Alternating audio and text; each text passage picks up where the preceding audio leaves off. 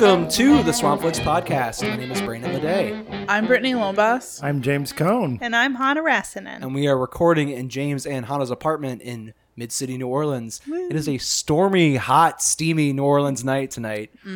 Yes. Some minor street flooding. Doesn't take much around here. It was like a half an hour of rain and the street was already like piling up. I do not have a window in my office and I work downtown, so I walked down to the front of the building and it was just torrentially raining and totally flooded all outside.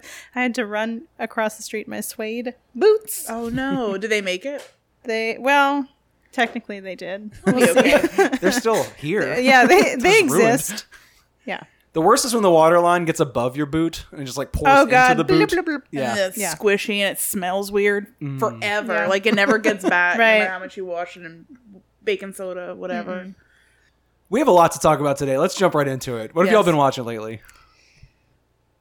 Who wants to start? Was that too aggressive? I feel like I just stunned it. Somebody step up. Well, I'll start out with a... Okay. So I didn't get my thoughts together. Yeah, since I got my AMC A-list, again, been going... I'm going to be the what's currently playing in theater guy. Because I've been going to the movies a lot. Like I talked about last time, Jungle Cruise... And this week I saw Free Guy, the new Ryan Reynolds flick. You know, stuff that I normally wouldn't go out of my way to see, but it's whatever. I get 3 free movies a month. I might as well go. And I was pretty pleasantly surprised with this movie. And I really can't stand Ryan Reynolds. I fucking hate him. Yeah. I don't like him at all. He ruined Blade 3. Oh, he's the absolute worst in that movie. If that movie was just the Vampire Pomeranian and Parker Posey, that movie would have been great. Yeah.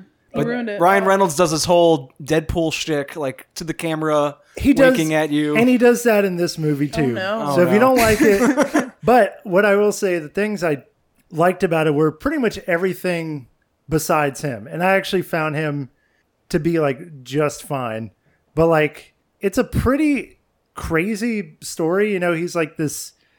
character inside of a video game, kind of like the bystanders in Grand Theft Auto, NPC non-playable characters that just get abused and robbed and whatever, and he finally becomes sentient and decides to be a good guy. And there's this story about the game developer who stole code, and there's a romance thing in there too, so it's got a lot going on. I think what I really liked about it was very easy to watch, and it took all these kind of crazy concepts, and it actually, I felt the script was very tight, and it kind of hit all the points it needed to hit, and I was just kind of I'm having a good time at this movie with Ryan Reynolds, which I really never thought I would say. So, you know, I'm not going to say it's a 5-star masterpiece, but is it a fun way to spend an afternoon in a theater? Yeah, totally. I have a question about that. Do you think it would have been as fun at home? Do you think you would have left with as positive a feeling as... Probably not. I'm struggling with that right now. I'm watching new releases as they've become free on streaming services, and a lot of stuff is just kind of bland to me this year, and I feel all I'm really missing is that actual theatrical environment. Yeah. Can't touch your phone, surrounded by the noise. I'm just really loving getting back into... this routine of you show up on time, you watch your 20 minutes of previews, you settle in, you turn the phone off. Get the snacks out your bag. Right? And the AMC Palace has this Dolby cinema where it's super loud. The screen's huge. And, same thing I said with Jungle Cruise, same thing with this, certain movies when they're on that scale, just you can't help but be entertained. And so, I don't think I would have enjoyed it as much at home, but that is interesting, how much of the medium matters. So I would say if you have a chance to see it in the theaters, that's the way to see it. I was also pleasantly surprised, and I think especially in the story. I mean, I know people are divided about Westworld. I like Westworld. Me and too. This was a very fun kind of lighthearted Westworld, it's a similar kind of there's a break in Ryan Reynolds' programming and something caught him out of his loop, and then he began growing and changing and, you know, I don't know. I just am kind of into the whole, like, problem of AI. And this was probably, like, it took that concept kind of seriously, but it was also, like, not this grim telling of it. So, yeah, I thought it was very fun. Ryan Reynolds is such an interesting thing to me because when yes, he is to me because I watched some interviews with him on like late night shows, whatever. And like, I don't know. Y'all would probably disagree. I think he comes across like pretty well and like charismatic, and he's got a funny sense of humor, and he like engages with people in a good way. Like, I like him outside of his films, but this is the first thing I've seen where I actually dig him in a movie to any degree. So I don't know what it is, why it doesn't translate. But it worked this time. It worked this time. So anyway, Brittany, what have you been watching? I got around to watching A Quiet Place 2. Oh, okay. Heard mixed things about that. I liked it a lot. I like the way that this like film franchise is kind of going because, you know, I don't mind sequels, but I feel like they always have a super cheesy beginning and a super cheesy end that makes you go, oh, a third. But this movie did it in the way that, like, I don't know, if to compare it to anything, it was like what the Hobbit trilogy did, is it ends without like something going, whoa, will there be a third one? It just ends where it's like, this scene is over. The movie's over. Mm-hmm. Yes, there's going to be a third one, but it's not... There's no, like, connective tissue, like, laboring to connect the pieces. Exactly. There's no, like little teaser, like, teaser. The problem with the first one, though. The first one ended where it felt like this is the end of one movie. Then when I heard they were coming out with a second one, I'm like, oh, that's what? Not... Why? Actually, that's not how I... That's not how I felt at the end. Really? Because she, like, they figure out how to kill one of the monsters. And then it's like, okay, they're going to go around. Yeah, there's more work to do. Right. Yeah, right. But that's how I thought they were going to leave it. Oh, they figured out how to kill him. And of course, they just figure out how to kill two of them. But of course they will overcome in the end. Yeah, like using that technology to get rid of the whole problem. I don't know. Yeah. But yeah, I liked it a lot. And I was surprised. And like Cillian Murphy is like this rugged, like American, like football man with a big beard. What? And Cillian Murphy. It's Who's just such a. He's the beautiful Irish actor. He's Peaky Blinders. Batman Begins. Breakfast on Pluto. He's in so many Nolan movies, right? Like he's in Inception too. Yeah. And he was in Sunshine. Who does he play in Inception? I think he's the one they're incepting. Yeah. Oh, the inceptor. I got you. He's in Peaky Blinders, too. Yeah. He's like the main It was guy. Just interesting seeing him in this kind of role, and he was really good. Like, just all the actors are really good. I love Emily Blunt, and she's awesome in here. Yeah, she's good. And yeah, I like the pace of it, because it starts off with kind of like a prequel bit to being like, here's what life was like before these, like, you know, supersonic hearing monsters took over and started killing everybody. To like where they are at that point and their trek with this like newborn baby in a box because, you know, babies cry and stuff. So they have to figure out this system to make sure no one murders it. But yeah, I liked it. I liked the pace. I thought that it was pretty cool for a sequel, and I will definitely watch the third one. And I just really appreciated the ending. Also, something I watched that wasn't as like, I guess that's cool, but cool to me was the movie Queen Bees. It's basically like Mean Girls, but in like a retirement home. Wow. I was expecting that to end in spelling bee competition. Oh, the Queen Bees. God. That would be great. So it's got Ellen Burstyn and Jane Curtin, Loretta Devine, and Margaret, who looks great. She's like in her 80s, I think. But she looks like, I don't know, she looks like she's 50. It's bizarre. James Caan, Christopher Lloyd. Like a star-studded, like elderly cast. And basically Ellen Burstyn is independently living on her own. She's older. And, you know, she's getting flooded with these like pamphlets for like retirement homes and phone calls and things like that. And she's like, no, I don't need that. I'm on my own. I'm fine. But she has a habit of like locking herself out the house, and she locks herself out the house with the stove on, and then the house catches fire. I hate when movies do that, because I'm like, just because your stove's on doesn't mean like your house is going to catch fire in like 2 minutes. But it does. And so while her home repairs are happening, she has to go live in this retirement facility temporarily. And she's like the new girl. And she like goes up to this group of women who like basically like run the joint. They're like the Queen Bees and they're mean.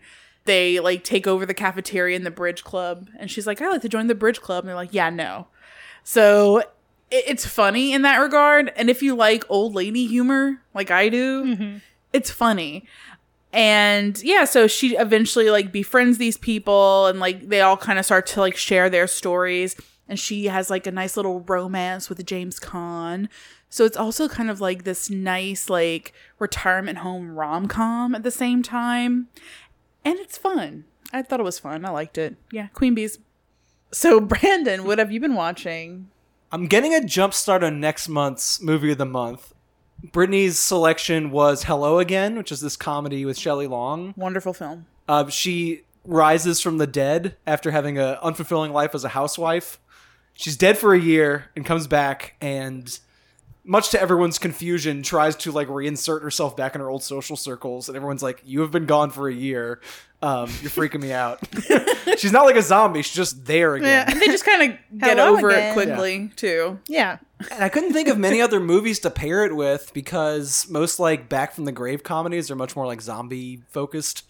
And this one, the way it's handled is so unique. So what I ended up doing, instead of like looking for a similar theme, I just looked through the director's back catalog. Ooh. And I watched 3 movies from this guy, Frank Perry, in the past week. And he's great. I don't know. I actually had a really hard time narrowing it down to 3 movies. Like, there's way more I still want to watch. Wow. I started with this movie he made called Diary of a Mad Housewife from 1970. It's kind of a similar premise where this woman has this awful husband who wants to become like a socialite in the big city and like cater all these celebrities. Oh, wow. And he just like works her to death, like keeping the house nice and throwing these extravagant parties and like basically just negs her all day. Like talks about how her haircut isn't cool enough, her like clothes aren't cool enough, and her body's like getting too skinny. She's like basically working herself to the bone. Oh my God. And eventually she just snaps and has an affair with Frank Langella, and he plays this like hipster author who also negs her, but like in a kinky way. He's like domming her. And so it's a toxic marriage, leads her to this toxic affair, and they're both bad, but she finds one of them sexy. What year is this? 1970. From? Oh, wow. And it's so funny. It's like a black comedy where like the husband is so awful, it's almost like Mink Stoll in Desperate Living, where like all she does is complain. And after like 3 minutes of just constant monologuing of complaints, like you can't help but laugh at how ridiculous the person is. And her children join in on it. They're like little rotten kids who like also complain at her. And it's just very funny in a very dark way.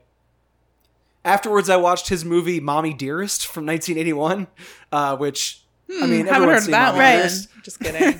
I own that movie for over a decade now on DVD, and I didn't realize until I popped it in the other day that it has a full-length John Waters commentary track. What?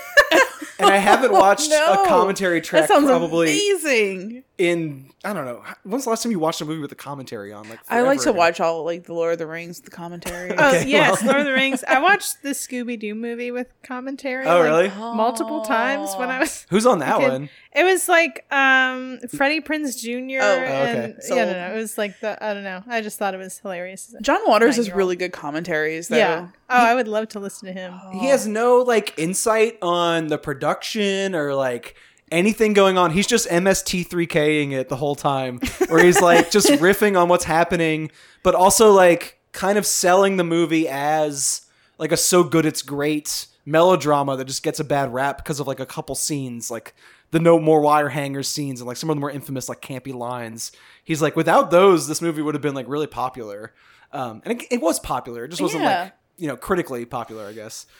It's a really fun watch. Like, he's like one of the greatest talkers of all time. Yeah, like, just that's one of my favorite movies. So like, I had no idea. Do you own that DVD? Yes, it's gotta be the one. I actually have 2 DVDs of it. I have like an anniversary edition, and then I have an older one where it's not as exciting of a cover. Like the anniversary edition has like a slip and everything. Mm.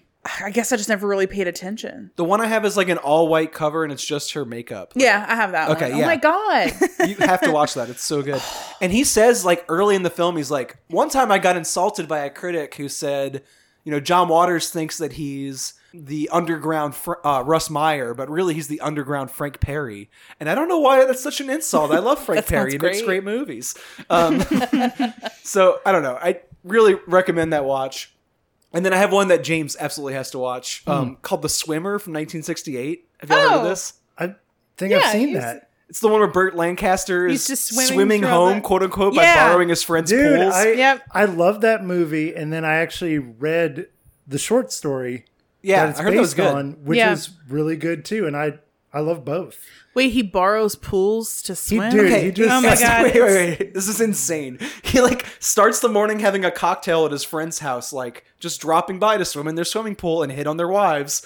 And he's shirtless this entire film. And he's kind of gazing across the horizon and he's like, wait, I could swim in a pool every house over all the way back to my house. It's a river of swimming pools and I can swim home.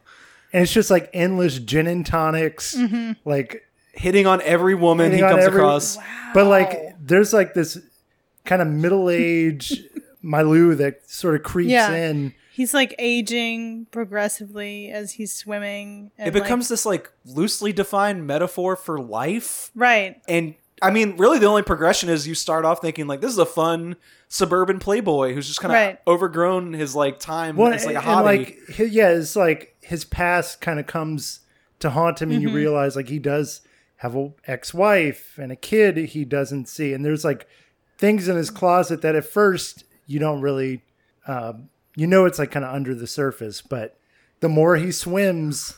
By the end, you hate his guts. He's like a despicable piece of shit. Yeah. And yeah, there's also just insert scenes, I guess, to extend the runtime where he's just running alongside a galloping horse and just like trying to cross traffic barefoot. And there's a great scene where I think he meets up with like his old mistress. Oh, that scene's great. She just eviscerates him. Yeah. Yeah. That's a real turning point. So that's the same director. That's crazy. Yeah. As Mommie Dearest. And it's Hello Again. It's such a good story that I immediately like, oh, this is based on a short story. I have to read it. Yeah. And both are really good.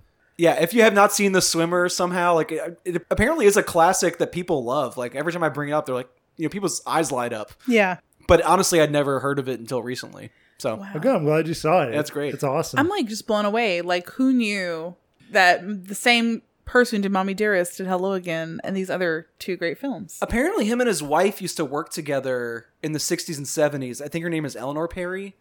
And basically like in ads, it'd be like the Perry's latest, production. Like they had like a name for themselves in Hollywood. Oh, the Perry people. Yeah. And there's even more movies I haven't touched yet that made it into my watch list, like looking into his stuff. Oh, cool. You would never know from watching Hello Again, which kind of feels like a mainstream comedy that just happens to have like a quirky like core to it. And like the weirdness of that movie makes a lot more sense after watching some of his stuff from the 70s. It's like, okay, this guy's always been an absolute fucking weirdo. What have you been watching, Hanna? So I have two new movies. The first is 9 Days, which I think it just came out a few weeks ago by Edson Oda. I think it's his first film. It is about a interviewer who is interviewing souls or like people to basically be allowed to live on Earth.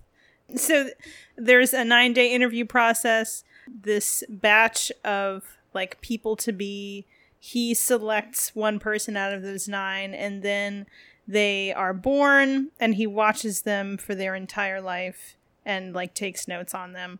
One of the people that he has selected and who's one of his favorite humans that he's brought into the world is like this very accomplished violinist, dies in circumstances that he can't quite understand. So he's doing another batch of interviews to get the next person.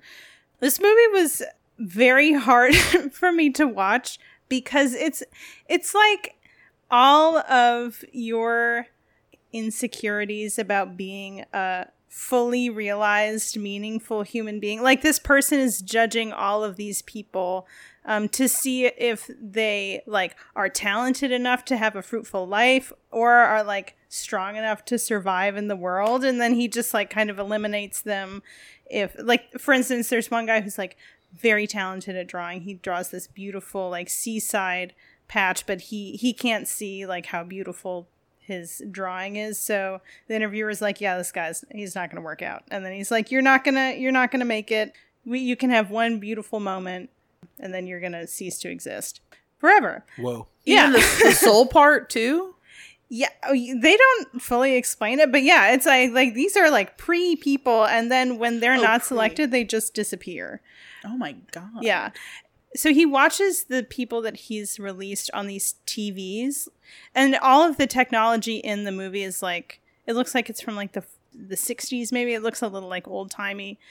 And this is definitely like a feel good, like motivational movie, like go out and live life and enjoy every moment. Like there's one girl who's interviewing, one of their assignments is to like select the scenes from other people's lives that like they like the most, like, oh, pick something that makes you happy. And she just writes like every single moment makes her happy. And he's like, you need to be more selective, but she's like fully living life.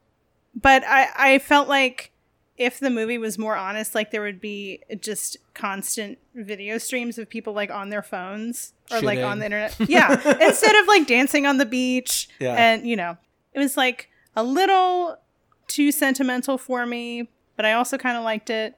So I liked the images in the trailer. Yeah, it's really beautiful. Yeah, it's a cool, very cool visually. I think the delivery of the main actor, I can't remember what his name is, but it's Winston like Duke. Yeah, is that right? Actually, I don't know. I have no idea. I was like, that might be right. He's very like theatrical. Like he has the cadence of an actor, and he is like.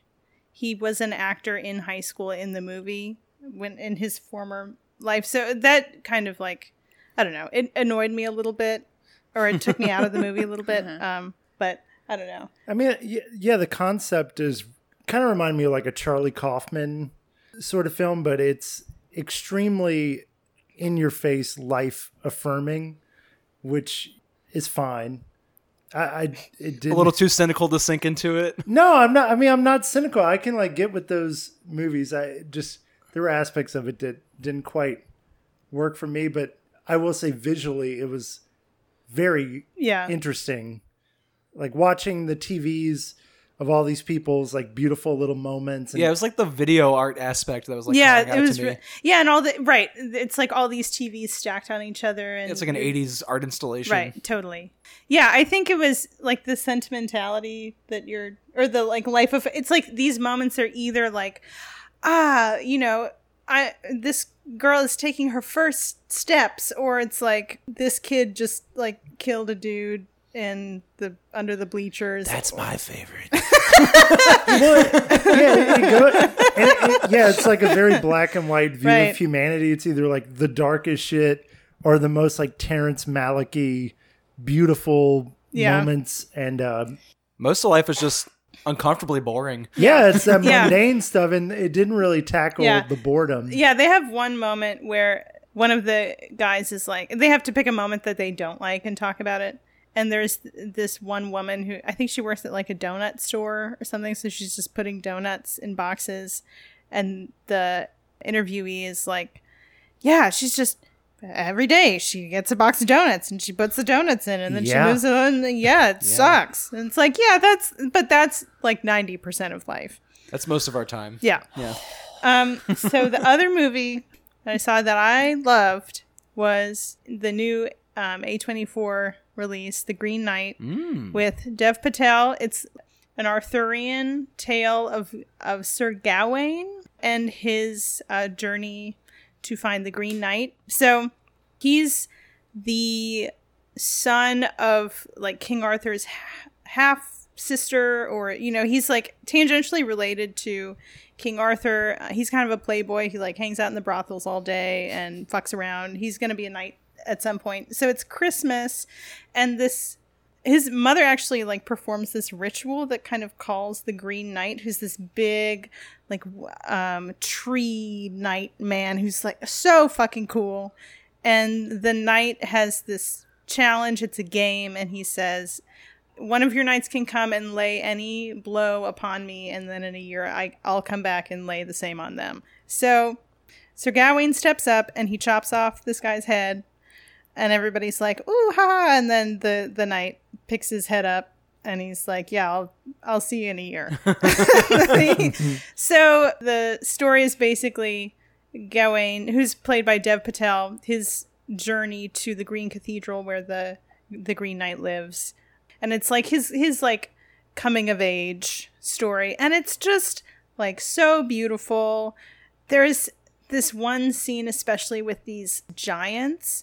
And, you know, whenever I think of giants, it's like big, stocky people, but they're just these gigantic, like blue, ethereal, huge people, like kind of like androgynous or and like just these gorgeous, gorgeous, like expansive images of nature.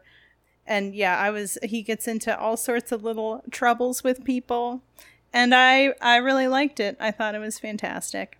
Sounds awesome. Sounds great. Yeah. Yeah. Y'all should definitely see it. I was a little wary because I did not like A Ghost Story from David Lowery. And, you know, everyone who's raving about The Green Knight also loved A Ghost Story. I was like, oh, I need somebody who hated that one and loved this one to, like, push me over the edge. Well, I liked A Ghost Story. This is better. I loved this one. Okay. I've not seen A Ghost Story, so I can't. I think, like, you can just take it. Is that with Casey Affleck? Yeah. Yeah. I hate that movie. Hate's a strong word. I think it's a total bore. I think it's kind of beautiful. You know, he's waiting around for her. God. Come on, man. The only person who makes any sense in that movie is Will Oldham complaining about. I do like Will Oldham in there. Life is nothing. This is much better, though.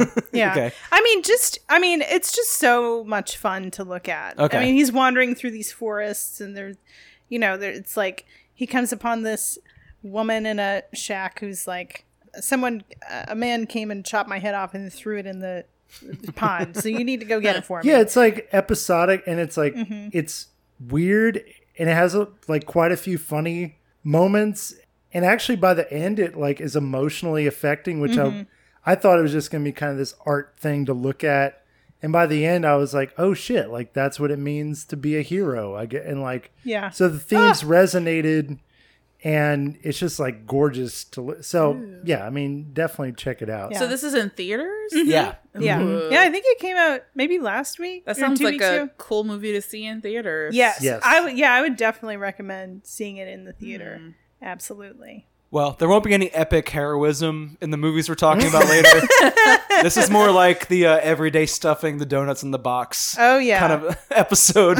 We're talking about 4 movies in which characters sit in a room or walk around and talk. They're just talking. One long conversation.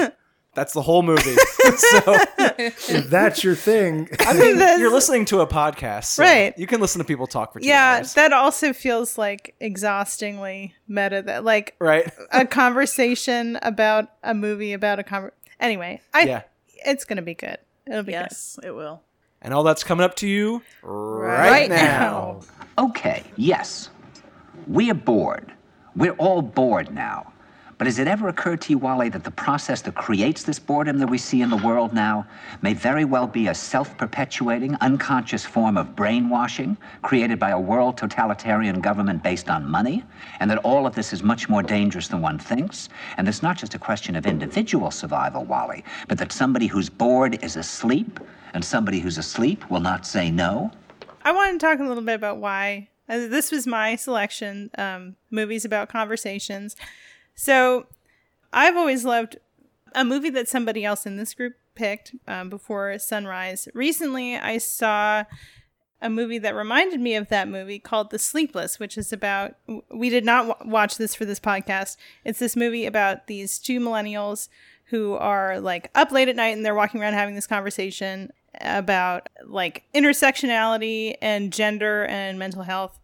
And I did not like this movie at all. I thought it was like really taxing and boring. And then I thought, you know, like what what really makes a movie about two people having a conversation good? Like, that, it's a risky idea to me. You know, it just all banks on the conversation that these people have, the chemistry these people have. And if you can pull that kind of movie off, I just think that's pretty incredible. So I wanted to kind of, you know, take a look at other movies that did that. The movie that I picked is one that I've never seen before, My Dinner with Andre, which I know is a movie that Roger Ebert really loved. It's like, I think, the quintessential example of this kind of movie. Definitely. So it's also just a little bit of housekeeping for myself. So My Dinner with Andre was released in 1981. It was directed by Louis Malle. Malle? Malle? I never knew how to pronounce his name. He's a pretty famous director who didn't he just like read the script and he was like, I need to direct this movie? He did Black Moon, which you watched for Movie of the Month back in the day. The one about the unicorn and the... Oh, yeah. Yeah, that one's fucked up. That was an awesome movie. Yeah. And he did Pretty Baby, which is another fucked up movie from that era. Oh. Yeah. This is like not a fucked up movie. No, not really. I think of Black Moon all the time, actually. It just like pops up, but I can never remember what it's truly called. Magical, that movie. Beautiful. But the meat of this movie is in the script, because... Direction-wise, it's basically this conversation between Andre Gregory and Wallace Shawn. They're playing like kind of not fictionalized versions of themselves, but exaggerated. Yeah, exaggerated versions of themselves. They're old friends that haven't met in a while.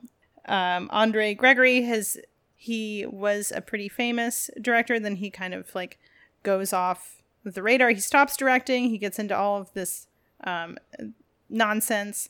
And he's meeting with Wallace Shawn at this like pretty nice French restaurant. And in real life, he directed Wallace Shawn's first play. Oh, really? Yeah. So like it is like a very real dynamic between the two of them. Yeah. Well, yeah, and they were both part of that like kind of surreal theater scene in New York. It's like off Broadway, right? 80s, like no budget, doing the real work. And that's a lot of what Andre goes into in the first. Unbroken monologue. Andre talks nonstop for the first half of this movie. He's talking about this like writing retreat that he has in Poland with like, and he had these like very specific requirements for the people in this retreat. Like they had to speak no English. They had to be questioning the theater between the ages of like, I don't know, I think it was like 20 something and 40. They all had to play musical instruments. So that he hosts this like very like Quakerish kind of theater retreat. And then he like goes to the Sahara Desert because he wants to write a play about the Little Prince, which he refers to it at some point as this like oily, like SS, like greasy play. Yeah, he talks about Nazis a lot. Yeah.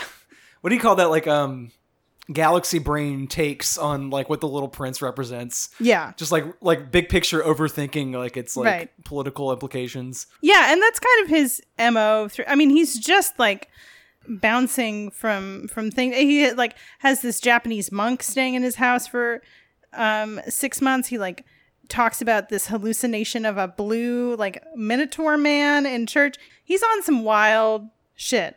And Wally pretty much just lets him talk. And then in the last half of the film, they find some common ground in like what they perceive as the sleepiness of people in the world. How we've been like kind of brainwashed and our minds have been dulled by media and the overarching powers that be. But it becomes pretty clear that Wally is like pretty content living as a human being, you know, and I mean, he's basically just like a modern humanist. Like, you know, I'm happy to wake up in the morning and I have my to-do list. And Andre is like in La La Land. But I was like, honestly, pretty bored by the first half. I think when they start getting into an actual discussion, it becomes a lot more interesting. Mm-hmm. Yeah, I think there's like a very specific moment too when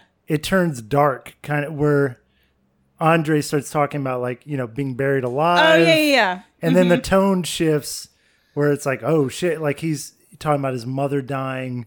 He's on some heavy shit all of a sudden. Well, right. The major change really is like Wallace Shawn goes into this conversation content or intent to have a meal and listen to this guy babble. And he says he wants to interview him, just ask some questions. He's like, I have nothing to say to this cuckoo person I used to know. I'm just going to listen to him talk and enjoy the food and go home and not get involved.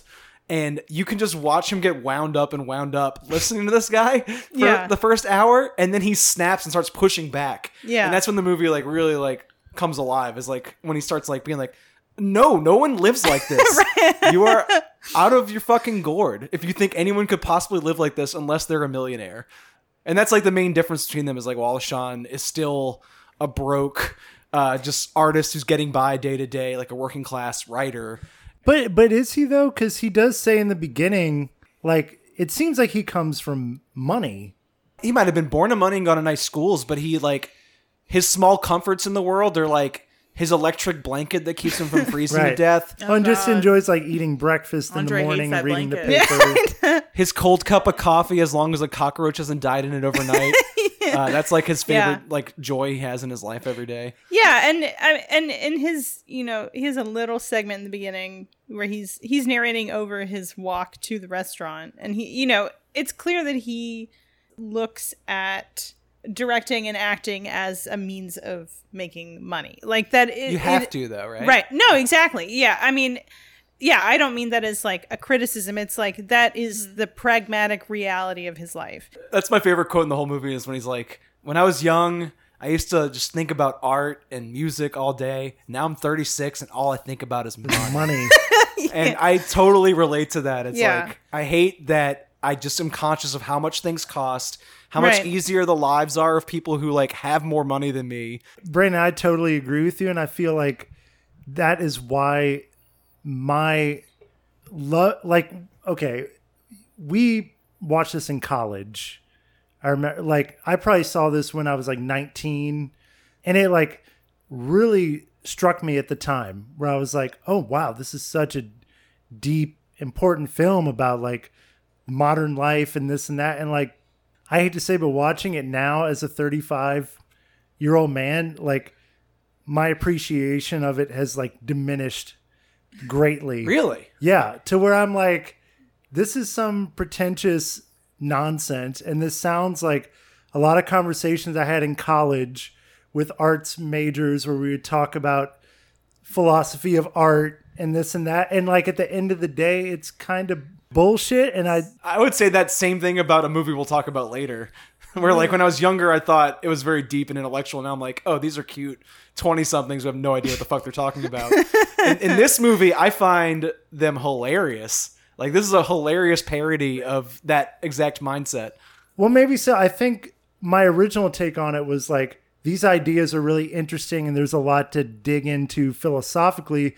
And watching it now, it's like, this is more a film about friendship. Like, old friends that you don't see for years, and at first you're just like, okay, I got to tolerate this person for an evening, and as time goes on, you like engage with them, and then you're like Brandon said, you're pushing back on their ideas, and like just to connect with another human being and talk about ideas is what the film's actually about. I don't think it's really about the ideas themselves. That's how I viewed it. It was just a movie. I didn't really like pay that much attention to any kind of like philosophical aspect of it. I mean, that kind of stuff just goes over my head in general. Especially, I'm always so tired. I'm like, I can't. Andre is exhausted. Yeah, that first hour is so exhausting. It's supposed to be. Like, watching this, I'm like, God, I've had so many dinners like this where I've been on both ends. Like, sometimes, right. You know what I mean? Like, sometimes I'm the person that's like talking nonstop for an hour, and then finally, when my ass pauses, which I did love how like, when Andre kind of stops, or when you get that breather, and I even like went like, is Thank when they God. Get a little Cornish hens. When the dinner is actually served, and I'm like, this happens to me all the time. And then finally the food comes, and I'm like, shit, I've been talking for so long. And then that's when the other person starts contributing. And then I've had dinners where I'm like, you know, Wally. And I'm like, Jesus Christ, I want to go home. you know, I have to pee so bad, and you know, you think of all this kind of stuff. So I thought that was so funny. And I loved how the moments where you've got the big bushy eyebrowed waiter just looking like, get out this restaurant, please. Yeah, he's so funny. Like, those were so comical. I think that's another major class issue in this film too, is like, Andre Gregory does not recognize that waiter exists. Like, he's like a piece of furniture that delivers your food. And Wallace Shawn keeps exchanging glances with him, and he's reading the frustration in the waiter's face and the exasperation, like, will this guy ever shut the fuck up?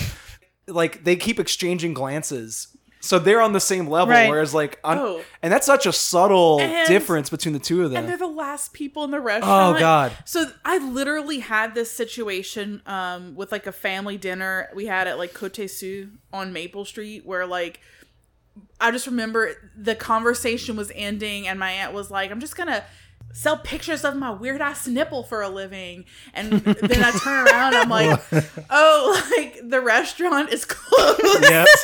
And it's just the staff that are like fixing the tablecloths, and they're like, can y'all get the fuck out of here, please? And I'm like, God, this is such a dinner with Andre moment. I mean this is like the definition of a pretentious film, is it not? I disagree with that a little bit. It's anti-pretension. It is about a pretentious person. It's so pretentious. I think it's... I mean, sometimes that happens. I think they, like, make Andre's pretension pretty clear and, like palpable. And especially in his interactions with the... Because he's talking about this, like, these highfalutin ideas. He, like, is just going to... Scotland, and he's going to Norway, and what, like, he's in the forest, and like, oh, this beautiful forest, you'd never imagine this beautiful forest, and he has like all of these opportunities and all of this money, and I mean, and talking about how like a modern life isn't worth living, but he has the resources to live in whatever way he wants to live. And then he also like has the money to go to this lovely French restaurant. He has like he knows the menu up and down. He's like speaking in He's speaking in perfect French, like, and the way that he interacts with the waiter, it's like the waiter comes and there's like a stiffness and like, okay, I'm gonna allow this guy to do what he needs to do, and then he's gonna leave, you know. And it's just like something that I've seen so often in situations where someone has a lot of money and a lot of power. So it's like, Wally is like, okay, but there are these like very real comforts of just being alive and being a human being and living in the way that most people can afford to live. Like, it was like so infuriating. Like, Andre was just drove me crazy. Like, and he can't even recognize that his ideology is like inaccessible to 80% of people. What's hilarious to me is like, I have seen this movie a bunch of times across my life. And I think in college and in high school, watching it on like the IFC channel, I sit there like holding my chin, like, this is very interesting stuff, but not really absorbing what it's doing. Just like, I want to feel smart watching it. And then I watched it a few years ago, maybe like 5 years ago. And I thought Wally is like the hero of this movie. Like, even though Andre is rambling on the whole time, you watch... Wallace Shawn's face is like this like treasure trove of like reaction gifs. Like, every ridiculous thing Andre says, Wally's face is like, what the fuck are you saying? Like, there's always like some registered reaction to every beat in the story. This is the gif we didn't know we needed. It's a million gifs. Yeah. So many of them. Yeah, every Wallace Shawn gif people share is the inconceivable one from Princess Bride. Right, this should be it. This should be it, yeah. Okay, but watching it now... Like, now that I'm closer to his age, even just in this, like, 5 years, I find him just as ridiculous as Andre. And I feel like I'm being mocked and I'm being laughed at. And it's fucking hilarious. Like, when he finally snaps and he's like, I just want my cold cup of coffee without the cockroach in it. I just want to write my little plays and sleep under my little electric blanket. And basically, he's a fucking coward. Yeah. And he's not living life in any way. He's just, like, automatically... going through his day as a series of like tasks. And that is me. Like, I am doing his exact shtick. But I feel like neither one of them is the hero. On the one hand, you have the new age out there space case who's not grounded in reality. And then you have the Kantian enlightened man who just sort of wants to live his day and live in peace. Yeah. And both of them are kind of cowards in their own way. So in a way, I don't think either one of them are they're both ridiculous. Yeah. Yeah. I think Wallace Shawn is this bit where he says it's human nature to be productive. It's there's no good reason to sit and do nothing. No, he's bought into the machine. Right. Totally. So they're both, at fault. What I find interesting about it is it came out at, I don't think it did well initially, but then there was all this critical praise. Ebert said it was the best movie of the year. Mm-hmm. And then it started to gain some traction from honestly from the elites. The elite critics said this is a great film. Go and watch it. And then it started to make some money. I don't quite know what to make of that. It's been parodied and homaged, and I mean there's a pro wrestling version with Andy Kaufman that he did around the time of his pro wrestling documentary. With Freddie Blassie, is that right? My Breakfast with Blassie. Yeah. There's a Simpsons joke. There's a My Dinner with Andre arcade game, and I don't know. The movie has a really strong cultural footprint for a movie that's just two super pretentious dudes talking over an expensive dinner. It's wild. Yeah, I think a lot of why it got so much critical praise too is it did seem very specific to the early 80s in New York and that theater cultural scene. So it's kind of a time capsule of that as well. And you get those shots of Wallace Shawn traveling to and from dinner and you just get a really strong whiff of how disgusting New York was at the time. Just graffiti and garbage water, and subway was just covered. He looks so cold. Night smog. I want to see that. Yeah. I want my blanket. It reminded me a lot of Arthur, when Arthur's in his car going through New York in the movie. That was just Wallace Shawn instead. And living was cheap back then. Artists could support themselves. Yeah. And that's why you have so much good punk music from the late 70s and early 80s out of that city, because basically everyone else abandoned the city, and all these young artists with big dreams made cheap art. This movie was written as a play, and then this, y'all said, this famous director attached himself to it. Yeah. And the production was done by Lloyd Kaufman and Troma. Kind of for free, not for free, but for cheap. I mean, Troma's always cheap, but they're I want to see this get made. So right. I'm gonna pitch in, and what is it about it that makes it? Because it really is just this guy rambling for an hour. Yeah. I feel like I've been rambling for an hour trying to make. I feel because there was nothing like it up until that point on actual, because this is essentially a play. Every time I've seen a play this is it. It's a conversation. The only thing that makes it filmic though, I did notice the director cuts at pretty cool times in the conversation. You're lulled into these two people statically talking, and when he does cut to that reaction shot or to the shot of the waiter, it means something, The breaks are super smart. Yeah, the breaks are smart.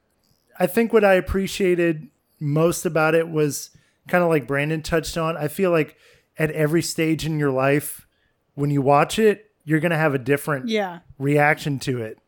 19-year-old me thought, oh, that's deep. What he's saying about we're living the theater and we're all playing roles. That's true. And now I look at it, and I kind of side more with Wally. But then, like you said, he also is kind of pathetic. And I've also fallen into routine as well. So there is no protagonist here. And maybe so I don't know. So you got to watch this every decade. Well, every decade, you're going to interpret it differently. And that's pretty interesting. I think that also holds true for Before Sunrise, these types of movies, because it's about particular ideas or ideologies, your relationship with what those people are talking about and your relationship with the kinds of people that are having those conversations in these movies change pretty drastically over time.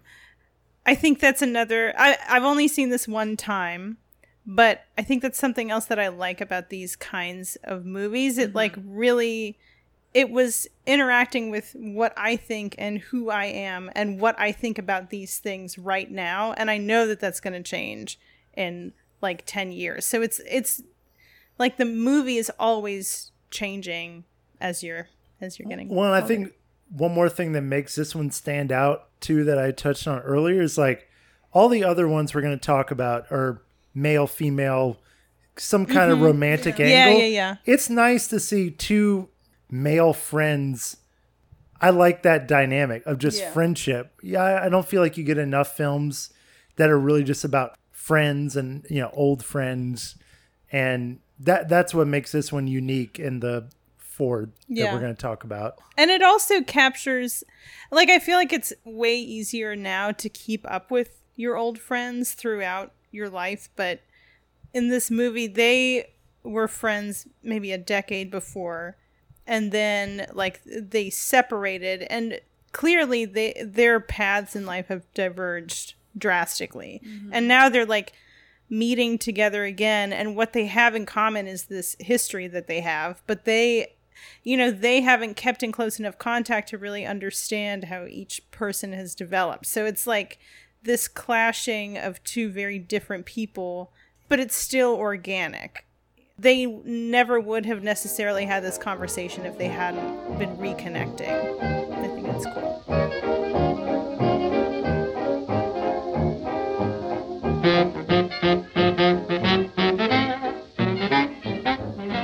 You know, I believe if there's any kind of God, it wouldn't be in any of us. Not you or me, but just this little space in between. If there's any kind of magic in this world, it must be in the attempt of understanding someone, sharing something. I know, it's almost impossible to succeed, but who cares, really? The answer must be in the attempt. The movie I picked, which I'd never seen before, is a 1995 romantic, well, not a comedy, romance. Drama. Yeah. There's some funny parts. It is funny. It's everything. But directed by Richard Linklater. It is called Before Sunrise, part of a trilogy. Again, a trilogy I've never seen, which I now want to see the other two movies to see what happens. But it stars Ethan Hawke and Julie Delpy. I'm obsessed with her. She's so gorgeous. Beautiful. They're both like the exact like thing a teenager would fall in love with in the 90s. Yeah. Like he's like a greasy bad boy. Oh, and she's like, you know, well-read French, like right, hipster. Like the loose curly hair. Well, and so they meet on this train. They're both traveling from Budapest. He is traveling to Vienna to catch a plane back home to America. She is going back home to Paris where she's a student. And they just kind of casually meet on the train and just start talking, and he propositions her and says, hey, like, why don't, like, there's obviously a connection from very early on. And that's something that will carry the movie all the way through. It's just, these two have such chemistry together. It's magnetic. And he's like, look, you're probably going to end up marrying a guy.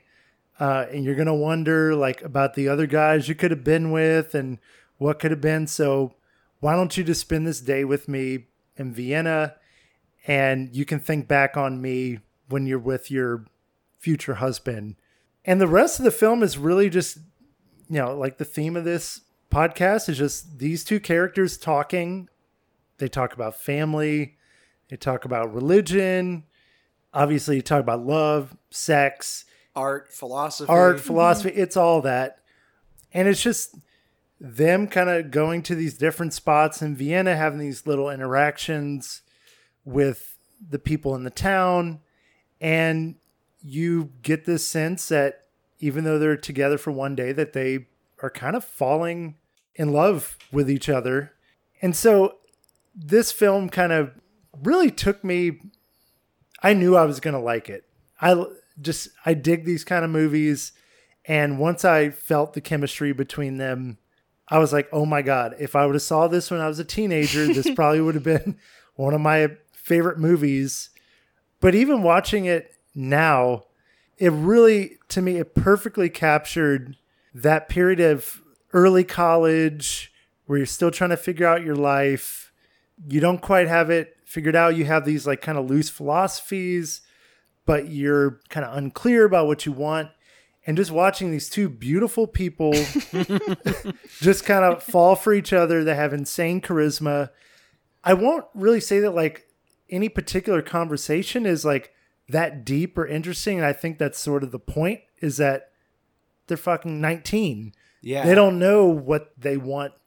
They don't really even know what they think, but you can feel like there's a great scene where they go to a record store and they're going into the listening booth and they're both glancing at each other and they can feel their eyes on each other.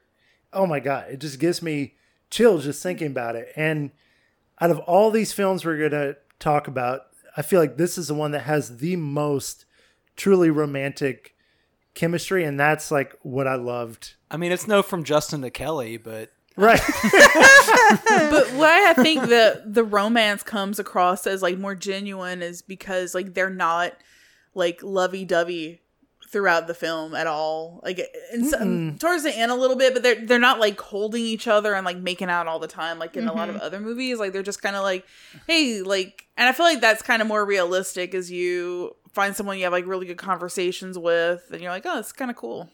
Kind of vibing with them. And so they choose like, not to have sex in the end. I think they actually have sex. Yeah, totally. Yeah. But there's a lot of stolen glances and like smirking and they're like kind of shy and embarrassed about wanting to look at each other like very intently, but like they're confident about everything else. Yeah. Like, they have like very solid confidence about their philosophies on things, even though what they're saying is like not very well thought out. Like they're just kind of like, I don't know, it's that thing where you're like 20 and you think you know everything. Right. Yeah, like they've, you know, they're kind of parroting probably what they've heard in classes, or like they heard it talk and they're saying exactly what they heard. But they're like bouncing these kind of half-thought ideas off of each other, and the connection that they have there is like very real and palpable. That's the one thing that changed for me, like we were just talking about with My Dinner with Andre, like as you get older, you know, like when I was around that age, I found this very aspirational. I was like, oh, I would love to just like go around to cafes and have like deep conversations. And, you know, they seem so cool. And now that I'm in my 30s, I look back and it's like nostalgic. Like it seems like kind of quaint, like to think that these very experiences naive. Are so important. Yeah. And, you know, Ethan Hawke's character, Jesse, is like the cynic. And you know, I identify with his character so much because I'm like, yep, that's kind of the dude I was. And that's why I want to see, I haven't seen the other two films, so I want to see how they progress as like a couple. You know, people like that second one a lot more than this one sometimes. And I have not bothered Sunset. With... Yeah. And I've never bothered with that one. Oh, no, I watched that one. I didn't bother with the third because it kind of cheapened this one to me. Like, I like that this is like a moment in time. Yeah. It is like a short-lived experience. And they're just sort of anonymous teenagers. Like they have a certain amount of like privilege to be able to sort of like wander around like this. But like for the most part, they're just sort of everyday kids. And then later, for the contrivance of them having to get together again, like one has to be like a sort of famous writer and the other one's getting into like politics, and like they stop being anonymous and become important people. Yeah. And I feel like that robs this movie of its magic. Like I like that they're just sort of like, just normal kids. Like there's nothing really special about them. So I haven't seen the second one, but I have seen the third one. Weird. And, yeah. And I do think it's just like a totally, like taking all three together is more like scenes from a marriage, you know, like that. So watching this relationship change over time. Although I think Scenes from a Marriage does like get the anonymous part better because they're still basically regular people as they're going through. But yeah, there's just something special about this kind of like flash of a moment in Vienna together. It's like they're two totally separate things to me. Like I like both ideas, but I also don't want, I do agree with you that like that kind of spark of the first one is impacted by the other films. Yeah. And you already get that context of like how it would change if they actually spent their lives together. Because the first scene of the movie, the reason they meet in the first place is because there's a German couple bickering on the train. Yeah. Right. And they've been together forever. And like you get to see like how basically every relationship progresses. Like those two people might love each other very much, but like after a while you get on each other's nerves and have like when they open argument. Talk about that too. Like what is the thing that would annoy you over time? Yeah. And like I could see it both ways. Question. Like on the one hand, yeah, I'm interested as a viewer, like what would they look like in their 40s if they decide to try to make it work? And on the other hand, it's like this beautiful magical one-off thing in Vienna. And okay, yeah, you might say like we'll meet up in 6 months, but then, you know, it probably won't happen, and that's fine. Yeah, yeah, they have that conversation. You know, what would drive you crazy about me? And they keep referring to like, oh, maybe, you know, love isn't supposed to work out. Like I've never seen love work before, and maybe we should just like this should just be a one-time thing. And but it's just this like irresistible pull when you're so into somebody, it's like impossible to let it live. So they're like at the train station they're trying to say goodbye, and then they're like, I don't want to never see you again. I don't want to never see you again either. You know, it's like, even though you know that this is going to sour in some way, like you just can't help yourself. And I think that arc is told perfectly in the first movie. Right. I mean, I've seen all of them, but like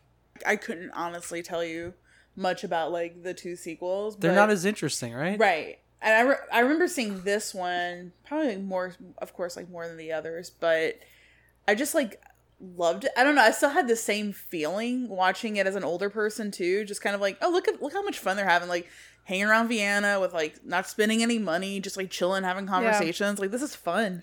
Yeah. And I just still looked at it as like, oh, it's fun. I'd do that. Yeah. Like they go in a metal bar and then they like playing pinball and like talking about their exes, and then they like convince a guy to give them a bottle of wine. And I just love how the background too like plays such a big role in this movie. I don't know. I love that. Like the fortune teller and then the poet. What I love the scene at the cafe where you're watching the other people talk in German. You know, you don't know what they're talking about, but you get a sense like, yeah, other people are kind of creating connections. Yeah, all around too, them. But and then there's that American who's like, if this person lived in New York, they would be fired immediately. Oh yeah, kind of the wait. Yeah. But I, you know, if we're talking about like what makes a movie with just two people talking work, well, obviously insane charisma or insane chemistry helps. Being hot. Yeah, being super hot and having chemistry together. Like effortlessly. Beautiful. That's a big part of it. And I think this, like, the script perfectly captures exactly that moment in time. I think another thing is, like, it has to be so well written for just the dialogue to carry your attention the whole time. Yeah. Yes. But it also has to feel spontaneous as if it's an actual conversation. Right. Where, like, My Dinner with Andre feels like a stage play the whole time. And that's fine. It works. Even though the acting is good, it feels like this actor memorized his lines very well. This feels spontaneous, even though it is like overthought, because these characters talk like pretentious, like I want to come off seeming smart at the end of this conversation. Yeah, I'm curious you believe it. About like how much of it was improvised. Well, apparently, I was reading a commentary. The two of them, the two main actors, actually rewrote large parts of the script. Oh, really? Oh, wow. And they didn't get a screenwriting credit in the first movie, but in the two sequels, they did. Oh, cool. So they had a big part in sitting down and like working on their dialogue. So it feels organic in that way. Yeah. It kind of, it branches very organically, and like things that come up in one conversation will kind of like creep up later. Like, you know, it's not just like a discrete, like, this topic and that topic and that topic. And then they have these sweet moments. Like one part that I really love is when they're in the cafe and they're pretending to call like their friends to let them know that like they're not going to be able to meet up the next day because they're with this like cool person. You know, and I feel like they're both a little more vulnerable in that. And they're also like, that's their opportunity to kind of say like, oh yeah, he's really cool, I don't know how he feels about me, but you know, it's like they're mm-hmm. just like talking about their feelings in this veiled way that's super sweet. Like, I just love those like kind of pretentious conversations with this like very genuine kind of like young love bursting up. Yeah, they weren't obnoxious. Mm-hmm. They were smart and educated, but they weren't, I wouldn't actually call it that pretentious. I mean, they were just, a little bit. They're college educated. It's just that thing where, like, when you're 19, you feel like you have the whole world figured out, and all the phonies who are older than you don't get it. Like, it's that. Weren't we all there? Oh, for sure. Totally. It made me nostalgic for feeling like I was connected to the universe in some significant way. Right. Now I'm just like happy when my cold cup of coffee doesn't have a cockroach in it. Yeah, exactly. My God. Yeah, I love Julie Delpy, and I mean, she's obviously awesome in this movie, but if y'all kind of like her vibe, her like 2-day movies, have you seen any of those? Like, no. 2 days in Paris and 2 days in New York. Mm-mm. She wrote them, directed them, produced them, acted in it, and even like composed the soundtrack. And she sings a song in the sequel to this, right? Yeah. Cool. Yeah. Like, she's just like this super like multi-talented person, and like I really love 2 days in Paris and 2 days in New York. Mm-hmm. They're kind of like more like the rom-com side, which I love. But you know, kind of watching those more so than like the Before trilogies, mm-hmm. and like kind of going back and watching this and seeing her so young, and it's just, I don't know, like she's just so like effortless, and like her acting and just like maneuvering through the screen and in life, it's just mm-hmm. she's just this like gorgeous mystery of like a human being. Yeah, she's like this beautiful wisp of like French, like, but she's also very like strong and settled. Like, I love her character in this movie. She's like so sweet, and you know, she has this beautiful French accent, and then she's like, my ex-boyfriend was a piece of shit, and he didn't you know, he was bad at fucking, and he was bad at this, you know, I don't know. She's just like a strong opinion, just a cool person. And I love how she has like matted train hair for the whole movie. Totally. Where I'm like, it's so realistic, like, yeah, mm-hmm. your hair's gonna look like shit. Her hair looks like shit, but it looks amazing at the same time. Right. But I thought that was cool, like, just they're both kind of, I don't know, so natural looking too. I gotta say, she's like easy to love. Yeah, I don't usually like Ethan Hawke, and I usually don't care about Richard Linklater either. Like, these are two people. Yeah, he's not my favorite director at all. They have this whole like Gen X slacker vibe. Jim Jarmusch annoys me like this too, where like they have all the resources and like talent in the world, and like what they do with it is so uninteresting. It's like just kind of hangout movies where it's like very cool posturing, like Gen X slacker. He literally did a movie called Slacker. Oh, God. Where it's just weird people in Austin, you know, having conversations with each other, and then did Dazed and Confused, which is like a cult classic. I don't really care about it. Like, this one, it actually works. The chemistry is just on fire. Yeah. Like, it's electric watching them connect. What I don't care for with him, and I've never seen Boyhood. But I hated boring. Boyhood. But it's like, he loves this stuff of like, I'm going to take the same actors and stay with them for 3 decades and come back every 10 years. And that's what the Before trilogy feels like. Yeah. I mean, I remember watching Boyhood in the theater. I think that's when I turned on both of them. It's like, I don't have to keep going seeing movies from people I don't care about. Right. Like, why am I putting in this effort? Yeah. But he does a good job in this one. Yeah, this is a great movie. Yeah. Oh, he's so young, so greasy. And I will say, like, you know, the conversations that they have are not necessarily, they're pretty like superficially intellectual, but I still connect with them, especially that there's that scene where I think they're just sitting in an alleyway, and she's saying like, you know, if God exists, then it's the space between us, like trying to find connection with another person, and even though it's like almost impossible to do that. And that's such a like cliche idea, but it's still, I don't know, like it's still impacted me, because I like, part of me is still like 20 years old and has these, like, you know, like that's why I love, it like, would suck to lose that forever, right? You know? Yeah, that's why I love like Ethan Hawke's little thing about the souls, like, well, if, you know, we have 7 billion people on the planet right now, and thousands of years ago we only had 1 million. Where'd all these extra souls come from? Like, That's some bullshit, cynical, like deep thought that I would have had in like high school. It's a high idea. You have that idea when you're stoned. Yeah, it sounds smart. Where'd all these extra souls come from? I like. There were moments like that where I'm like, yeah, I get these characters. Yeah. Like, yeah. My Dinner with Andre and Before Sunrise. Those are like the two like staples of this genre. Those are the two that like you have to see if you want to watch a one long conversation movie. I think the other two we picked are a little more esoteric. Mm-hmm. The one I picked was from 1994. It's called What Happened Was, and it premiered at Sundance. I think every one of these movies premiered at Sundance except for My Dinner with Andre. The rest were all Sundance movies, and you could see that like low-budget indie filmmaking aesthetic in these, just because it is like just people talking in a room. Like you have to spend that much money on this. And the movie, What Happened Was, won the Sundance Jury Prize and got sold to a major studio for like a significant chunk of money. And just flopped in the theater because you could tell the company that bought it was like, we're going to buy this indie movie festival thing and it's going to make us a bunch of money. Great buzz.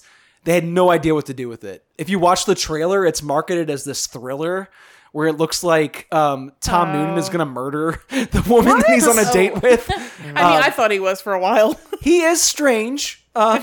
He would be very uncomfortable. I mean, you know, he plays like the villain in Manhunter. He's known as like last action hero. Creepy. Yeah, he plays Jack the Ripper in that. Creepy guy. Yeah, very gaunt. So Tom Noonan wrote this movie, and he usually is a character actor who plays like villainous roles because he's like a bald, pasty-looking creep. He's got the look, very bony. And the movie is creepy. I understand how if you have to market it, that would be the thing you jump on, but it is just a bad date. That's all it is. This woman invites her coworker who she barely speaks with, but has that sort of like Jim and Pam from The Office, like rapport where they make like eye contact when someone says something ridiculous. And she thinks they have an understanding in these like physical interactions. She invites him over to eat microwaved scallops in like a shittily prepared salad. That it white sauce. Goopy. So bad. And they have terrible conversations. Mostly about a book he's writing at work in secret. They work at a law firm, and he's a paralegal who should have moved on from this like low-level job years ago, but is writing this like self-important project. It's going to be like a tell-all book that he swears he has a publisher that's going to buy it and distribute it. And as the night goes on, it strips away that self-importance that he's actually doing something with his life. And brings them to this like human level where they both realize that they're like just lonely New Yorkers who have like nothing else in the world except those small interactions at work. And he has to get over himself to recognize that she's horny as hell in this movie, is making passes at this like man who just is completely oblivious to her. And I want to get into what happens more a little bit later, but like this movie was bought as a major festival acquisition, failed, and basically disappeared. It's been like this, like only been available in like standard definition until recently, off like a VHS rip, and no one really paid much attention to it. It looks fucking gorgeous. Yeah. Its main champion was Charlie Kaufman, who loves this film and has been like advocating for it to be like a cult classic since it came out. Yeah, and just this year, Oscilloscope restored it. It did this like whole 4K rescan of it. Like it's actually in widescreen now. It looks great. It's currently on the Criterion channel and people are talking about it more this year than ever. And I had never heard of it before this year. Yeah. And it fucking blew me away. Oh my God. So good. So fucking good. And I think the pivotal scene where all the like terror comes through is when he finally stops talking about his book and his writing. And this like secretary, this executive assistant, as she likes to be distinguished, says, you know, I write things as well. I actually have been published. I have this like children's book that I wrote. And she reads him the first chapter and it is not a children's story. It is this like deeply fucked up crime thriller about this like stripper hooking her way across the United States while this like mob guys are after her. And it's this hypnotic monologue that she tells where like the grisly details do disturb you, but it's hard to pay attention to what she's saying because he stops being pretentious for a minute about his own shit and starts like sinking into the vibe that like something's wrong in this apartment. Mm-hmm. And like he senses that something might be living in her dollhouse, and like the rear window aspect of the house across the street. It's impossible to describe. Yeah. Just the vibes are off all of a sudden. And I felt like the floor just dropped out from under me. Like, yeah, totally. There's like this pit in my stomach all of a sudden. And that's what good stage plays can do. Like a good Edward Albee play, or like any good like surrealist attacking the core of what's rotten about humanity plays like do this exact thing this movie does. And yet more so than I think any of these other films, especially like with this limited location, it's all in one apartment. It has the most dynamic camera work. It feels like when Friedkin directs plays, like the camera moves around. There's like these time elapse shots of like the day going by, and like the shots of like looking into other people's apartments while they watch like staticky television and the lighting of it. Neighbor. I get why Charlie Kaufman likes this. It's because it's better than any Charlie Kaufman movie you've ever seen. And it does his exact thing. It just like masterfully makes you feel uneasy in yourself and uneasy with reality, and like just strips away all the layers of artifice and like two people talking to like just find two naked, scared, vulnerable people who are lonely and like really need each other at the core of it. It's just fucked up. Yeah. Yeah. The way that like this movie kind of starts out, like this loft apartment with like purple walls and like a Cats musical poster.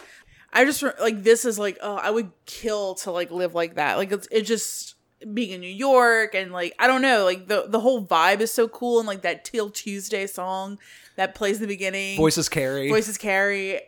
It's just, it's awesome. And she's got her like wardrobe closet with the mannequin. Like, it's like she kind of sacrificed having a room to have a wardrobe closet, which is great. She sleeps on a sofa. Get that she's alone in the world though, like because there's a radio news report about Kevorkian putting someone out of their misery for being too lonely, and then there's also like before she plays Voices Carry, you get a very loud answering machine message saying that no one has called you today while you were at work. Like she's very sad. It's just the movie like kind of sets all that up, and I guess like I might have felt a little sad at some points, like once like everything once he comes over and the awkwardness that made me want to vomit. It was just so hard. And I'm like, oh God, this is not what I thought it was going to be. I thought it was just going to be like two people having like a philosophical conversation in a sense, maybe, but that's not what happened. And just the spiral, watching the spiral and things just progressively get worse and worse. The pauses and them just trying to fill the pauses with like shit that doesn't make sense. And I'm like, oh God, someone leave. Like someone leave, please. And then when it gets to the point where she's like, you know, get the fuck out. And he just stands there. I'm like, why? Right. Why? Like all of it. I just kept screaming. A big part too is like the humor. Like she thinks that he is funny and that he has a great sense of humor. And he didn't smile now. He just but like he's awkward. But she like all the awkward pauses. She tries to like work with him. Like, oh yeah, you're being funny. Mm-hmm. And it's like, no, he's not being funny. He's like having a terrible time interacting as a human being. And she's like trying her best. You almost feel like he has one up on her in the beginning. Like she desperately wants to get with him, and she's willing to look past all his faults and explain it away. Oh, it's just his sense of humor. And then, like you said, when she tells her story, reads her book, then it flips. Then we know like she has all the power in this. Yeah. And he's like, I think he even cries during her telling a story. Like he's weeping like, oh shit, this guy's a fraud. And that is what ultimately comes out. It's like, oof. Who has a first date in their apartment? Like that also like freaked me out. Yeah, go to a coffee shop in the daylight. Public. Yeah, not with that guy. Right. Ooh, Lord. Kind of feel bad. I feel like I am him a little bit. Like in the beginning, he was like, "Oh, do you know how microwaves work?" And she, I don't know. I feel like he was making her feel a little stupid, or like he's so insecure that he was just like rattling off these things that he knows. And then at the end, he's like, everything I learned from television. I just watch like I just watch TV and I watch anything he, like, that's on. Read it all from books, and he's like, yeah, I can't even get up the gumption to like read. I just watch TV till I fall asleep. He did have that conversation. I did relate where it's like I'll log off of work because I'm like working at home again, and I'm like I'm gonna read a book. I'm going to draw something. And then I'm like, no, I'm going to sit down and watch TV and then go to bed watching TV. And then I do the same thing over and over again. Like you get these aspirations to do things that are probably going to be better for you in the long run. And you don't. And you started like crying and shit. And I was like, oh boy. Yeah, the part I related to is when he was at work and she's like, you're always writing things in your little notebook and you're so weird and you laugh about things that no one else finds funny. I'm like, and she's like, everyone in the office calls you Mr. Strange. I'm like, that is definitely me at work. No. Do you have a briefcase that's just full of notes? I have a little notebook that I write movie reviews in on my lunch break and shit. Yeah. Well, you do publish them. Well, yeah. Self-published on the internet is basically not published. It's the same thing. Well, I mean, I had the same reaction as you when she reads her story. It's like, I thought this is like an awkward date. But I was still thinking of this movie in the context of like Before Sunrise and the like My Dinner with Andre, and then this like bizarre like Joyce Carol Oates story of like in the first sentence, this mob guy is like he's getting a blowjob in the car, like but this woman who is like he seems to have been looking down on a little bit throughout this story and has written this like totally grotesque like disgusting fairy tale like a super interesting well written story, and she's like I have a publisher and I I have a copy of the book and I haven't sold it to many. It's like she is lonely, but she is totally making her way through life anyway. It's like she understands how lonely she is. And she understands that there is something keeping her from connecting with people, but she is like continuing to do what she wants to do. Mm-hmm. And that's something that he has totally failed to do. He's just kind of like, I think he says, I just want somebody to tell me what to do. Just, like, and I relate to both of them, but more so to him. Like, I feel like I have these things that I want to do and I feel like they're not, not good enough, and I just come home and I'll watch an episode or something and then it's like time to go to bed. And I don't know, I was just so impressed with her as a person. Yeah, it's like she knows what she wants and he doesn't, and he's even with like being with her, it's like he kisses her at one point. It's kind of awkward. And then they have this big blow up, and then he's sort of unsure, like, well, can I take you out next week? You want to go on a second date? And she's like after he implies that it wasn't a date. No, and she's like, do you really want that? Maybe you want to think about it. Like, he doesn't even know. And that's like, that's even more tragic. I think she even says, like, when she finally blows up on him, like, you pretend you don't know what's going on, but you do. I don't think he does. I think he's like on a completely different wavelength than her. She's still giving him too much credit. Right, exactly. I don't think he really knows, like, am I attracted to her? Do I want to be in a relationship with her? The perfect example is, she's been lobbing these, like, passes at him. Like, basically, she wants to get these microwave scallops out of the way so they can immediately go fuck in her bed. Like, that's mainly what she wants here. And he's just not fielding any of those.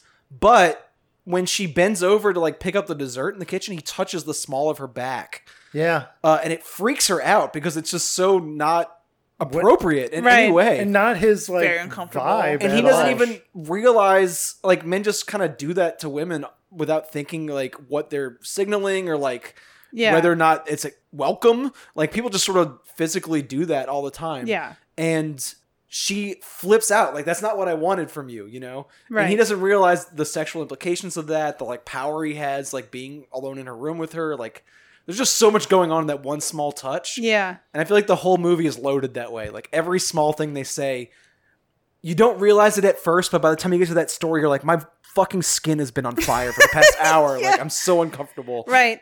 So, Before Sunrise was the movie that originally, like, impelled me to start thinking about this time, but I feel like this movie and Before Sunrise are like the perfect inverse of each other. It's like these two uncharismatic people, they are not on the same wavelength at all. They're even hold a conversation. No.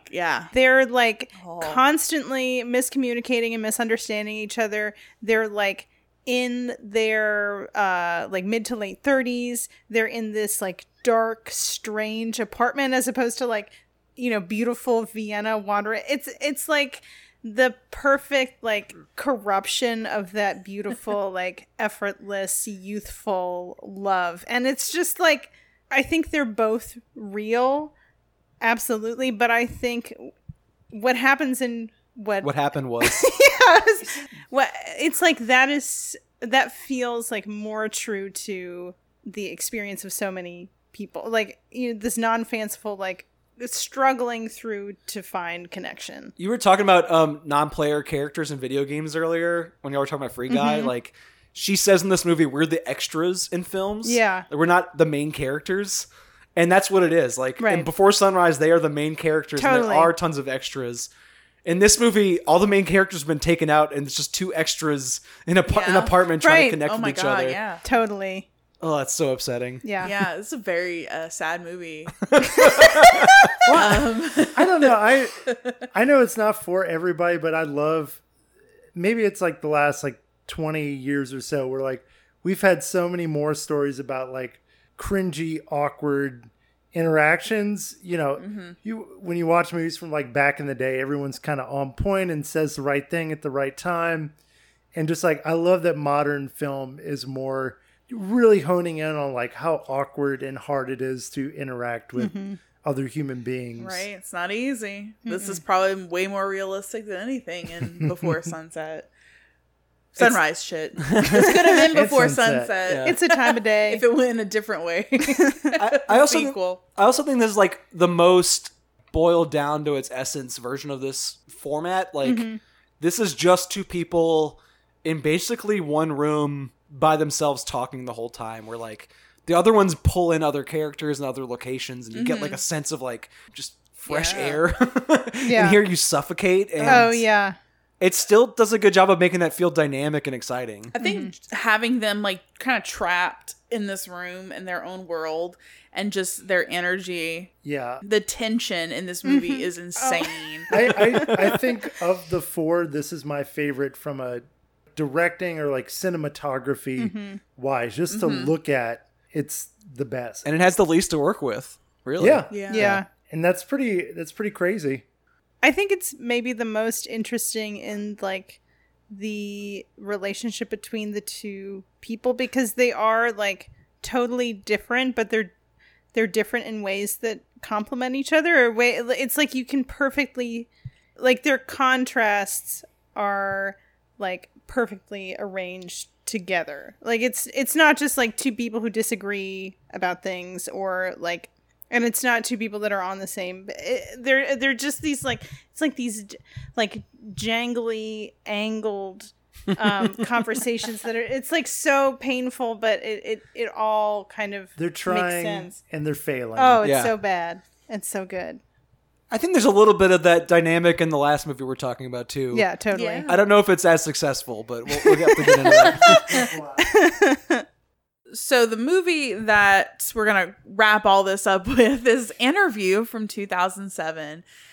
This movie, I feel I've seen it every time I go to Big Lots and dig in the bins. It's always there for $3. And I honestly really never saw it. Because I'm I don't know. Just the cover of Steve Buscemi and Sienna Miller doing a tango didn't really call out to me. Didn't grab you. Right. Well, I do love Steve Buscemi a lot. And he directed this movie, which is super interesting. He's done 4 films, I think. Yeah. Total. And Trees Lounge is the only significant one. Yeah. Trees Lounge is very good. Just saying. Well, this one I think is pretty interesting too. It's so indie. It's disgusting though. Yeah. Even this the jazzy elevator music-y type soundtrack and the New York background is just it's so good. So Steve Buscemi directed this and he stars in it with Sienna Miller.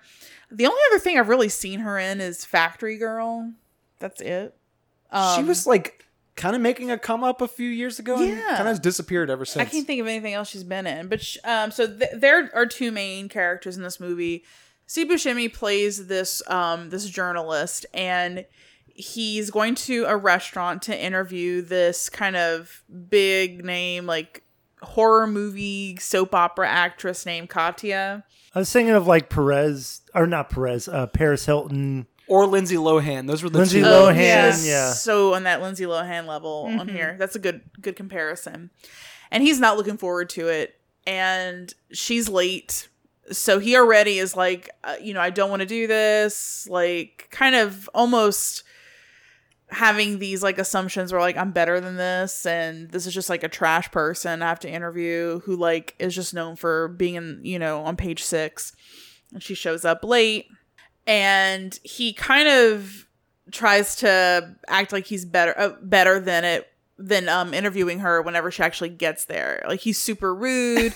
He's kind of like, I've done more political stuff that's actually important. Now I'm doing this. And she's like, oh, and like, he has no idea about he didn't do his research on her. He doesn't know any movie she's really been in, doesn't know too much about her. And his questions are like, what drew you to being an actor? Just like really basic over-the-plate shit. Did you do your research? Yeah.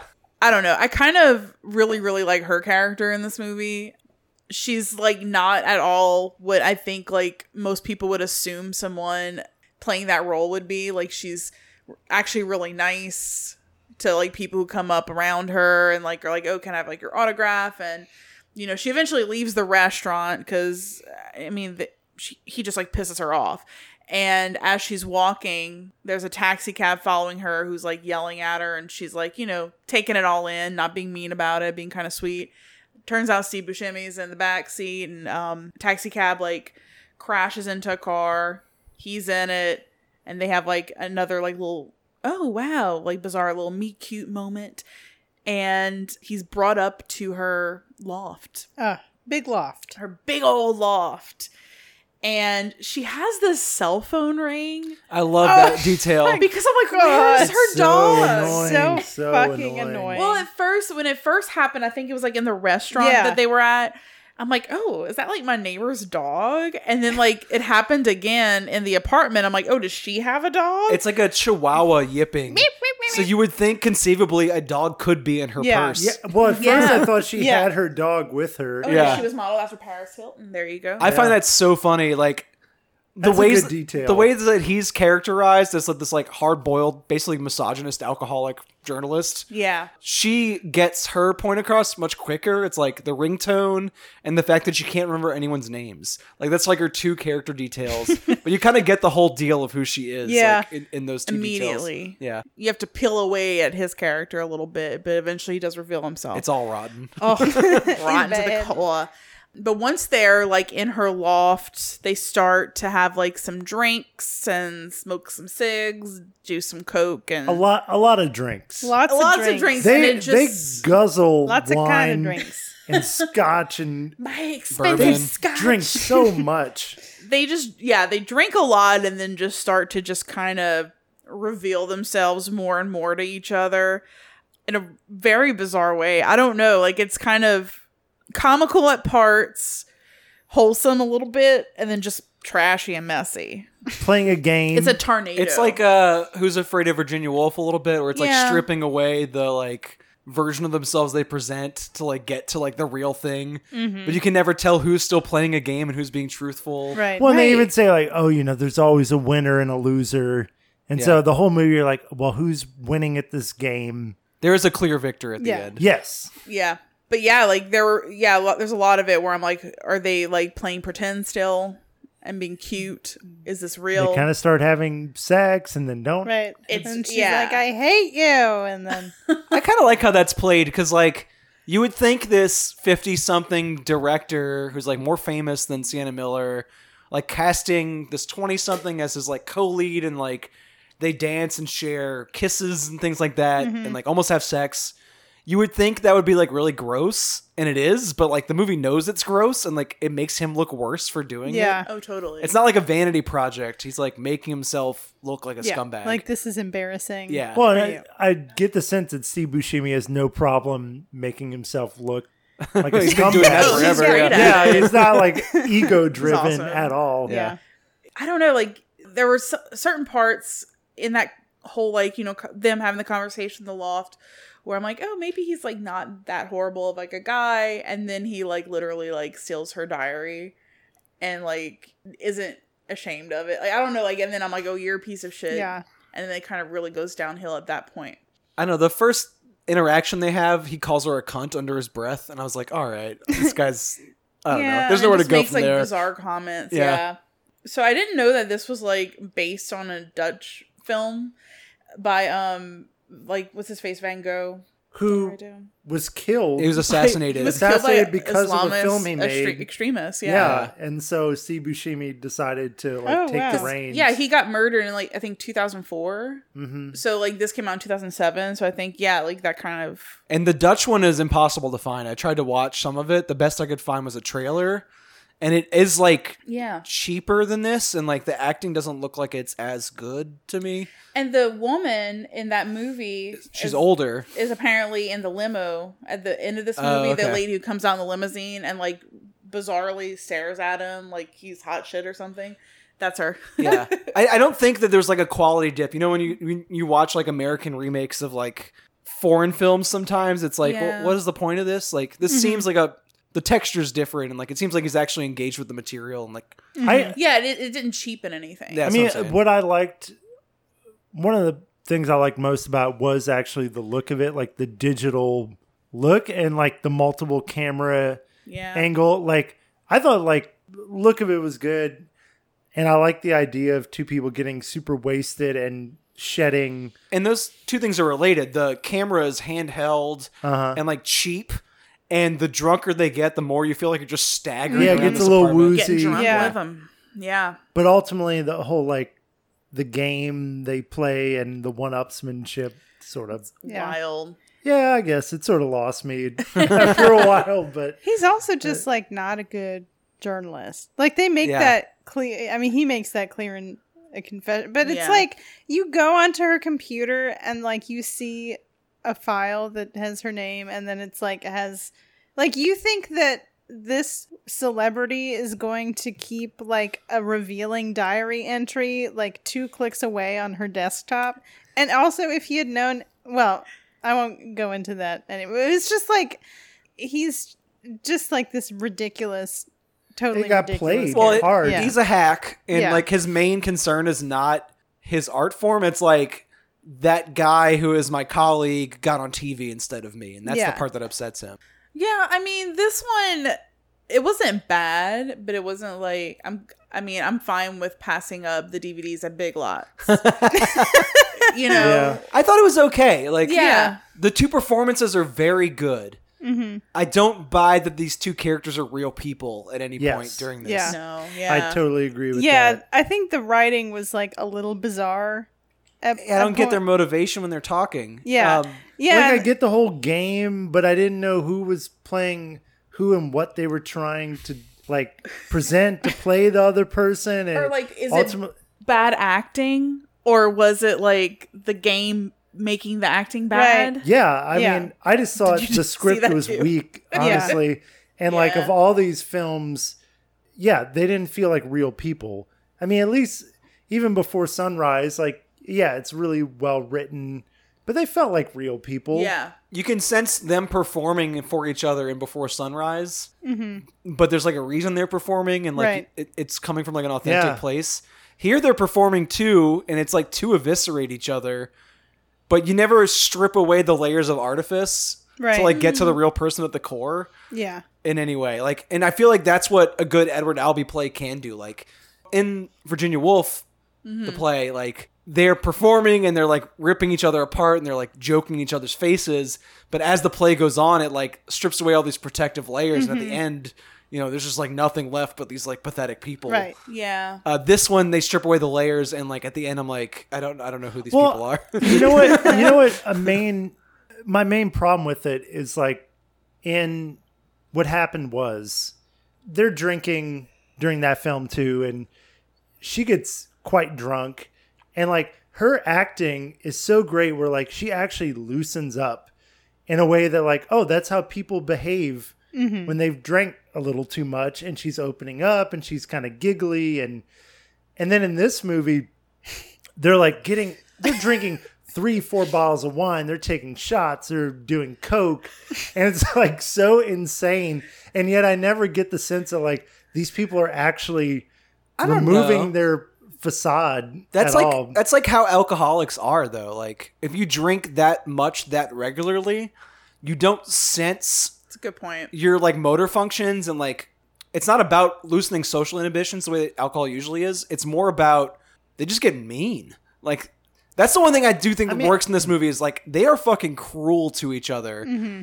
And the way that like he mentions that she looks like his daughter and then she picks up on that and like basically like stabs him and twists the screwdriver. She doesn't literally stab him in this movie, but she's like she's poking that wound. She keeps calling him daddy and stuff like mm-hmm. every time he hits on her and tries to kiss her.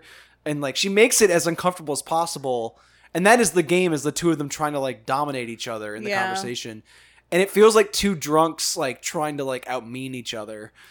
That part feels but like see, it progresses. If it would have been, okay, here's my problem. If it would have been that, if it would have been, okay, two alcoholics, they go on this huge bender and they eviscerate each other. That's one thing. And then they wake up the next day and they're like in a haze. Oh my mm-hmm. God, what happened? Oh, all right, I'm going to go home. That was fucked up. But the way this movie plays it is like there is a winner. Yeah. Like mm-hmm. ultimately she wins the game. And I think like it was a little too wrapped up in a bow tidy for me, where I wish it would have just been ultimately like them going on this huge bender, destroying each other and waking up in a haze and be like, what did we do last night? I'm going home. Like that would have been a more interesting human story than what we ultimately got. The ending just reminded me of like, oh, like this, I don't know why, but like the ending of like an episode of like Sex in the City or something where it's like, all right, you know, like, I'm going to go home and you're going to stay in your house. And, only in New York. And then like, and then the jazzy New York City music played. It was just bizarre. I don't know. Also, I just remembered that phone conversation she has in the beginning. Whenever they initially go into her apartment, and you know, after her like chihuahua ringtones going off, it's James Franco. Oh, weird. So James Franco does have a minor role in this movie as the voice on a cell phone. Ew. Sick.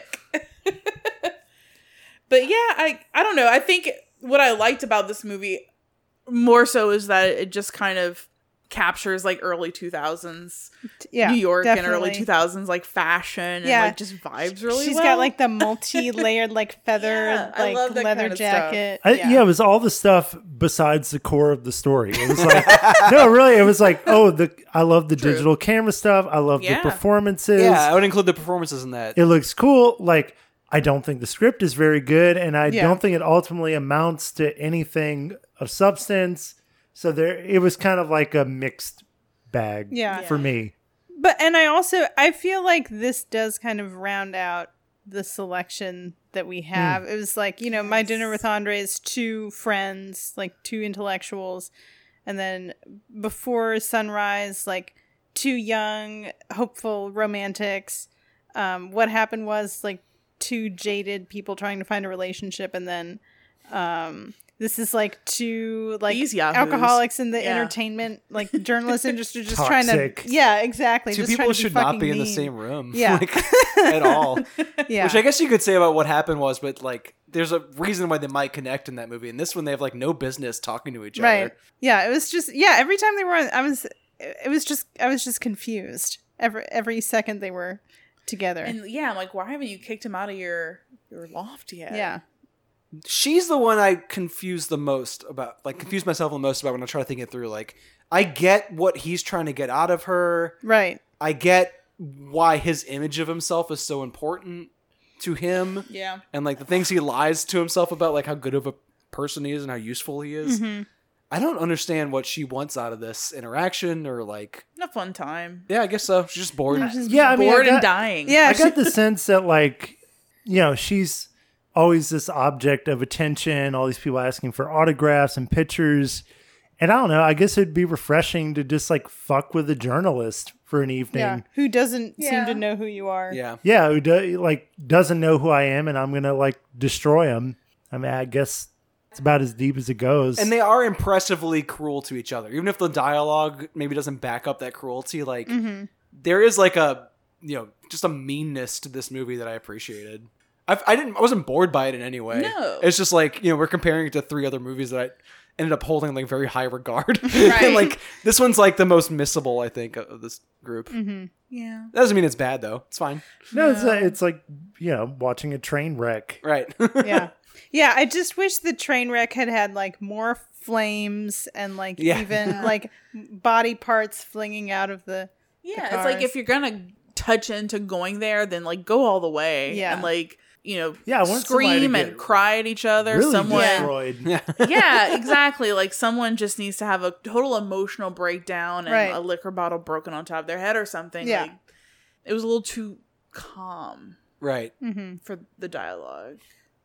Well, it sounds like the main discovery of this episode is what happened was. Yeah. Which has been so sort of a wider discovery among movie nerds this year anyway. But if you have not seen it, it is on Criterion Channel right now. Please go see it. It was so, so good. It's never looked better than it looks right now. It's so crisp and vivid. And... Ooh, those colors. And if you have seen it, I highly recommend looking up the 90s trailer for it because it is insane. The tone of that just does not match the movie it's advertising in a really exciting way. And next week on this show, we will be watching and discussing a movie that I've already referenced today. So it was already on my mind. But The Queen of Versailles, which was on Brittany and Hanna's Best of the Decade list when we did that episode. I love that movie. Yeah. Boomer does too. So Boomer's making me watch it for the first time. It was on his list too. Yeah, it was. I also think it firmly fits in the reality TV movie mold that we were talking about last time. But I'll have more thoughts on that when we actually discuss it. I'm super excited to listen to y'all discuss it. Yay. Oh my God. And in the meantime, check out the daily reviews we publish on swampflix.com. I need a better radio broadcaster voice. I think that's fine. That was good? Yeah. That was good. Swampflix.com. Yeah, the other one was more effortless. Yeah. I need to strip away my layers of artifice. Well, we got some scotch. Yep. So. Bye, everybody. Bye.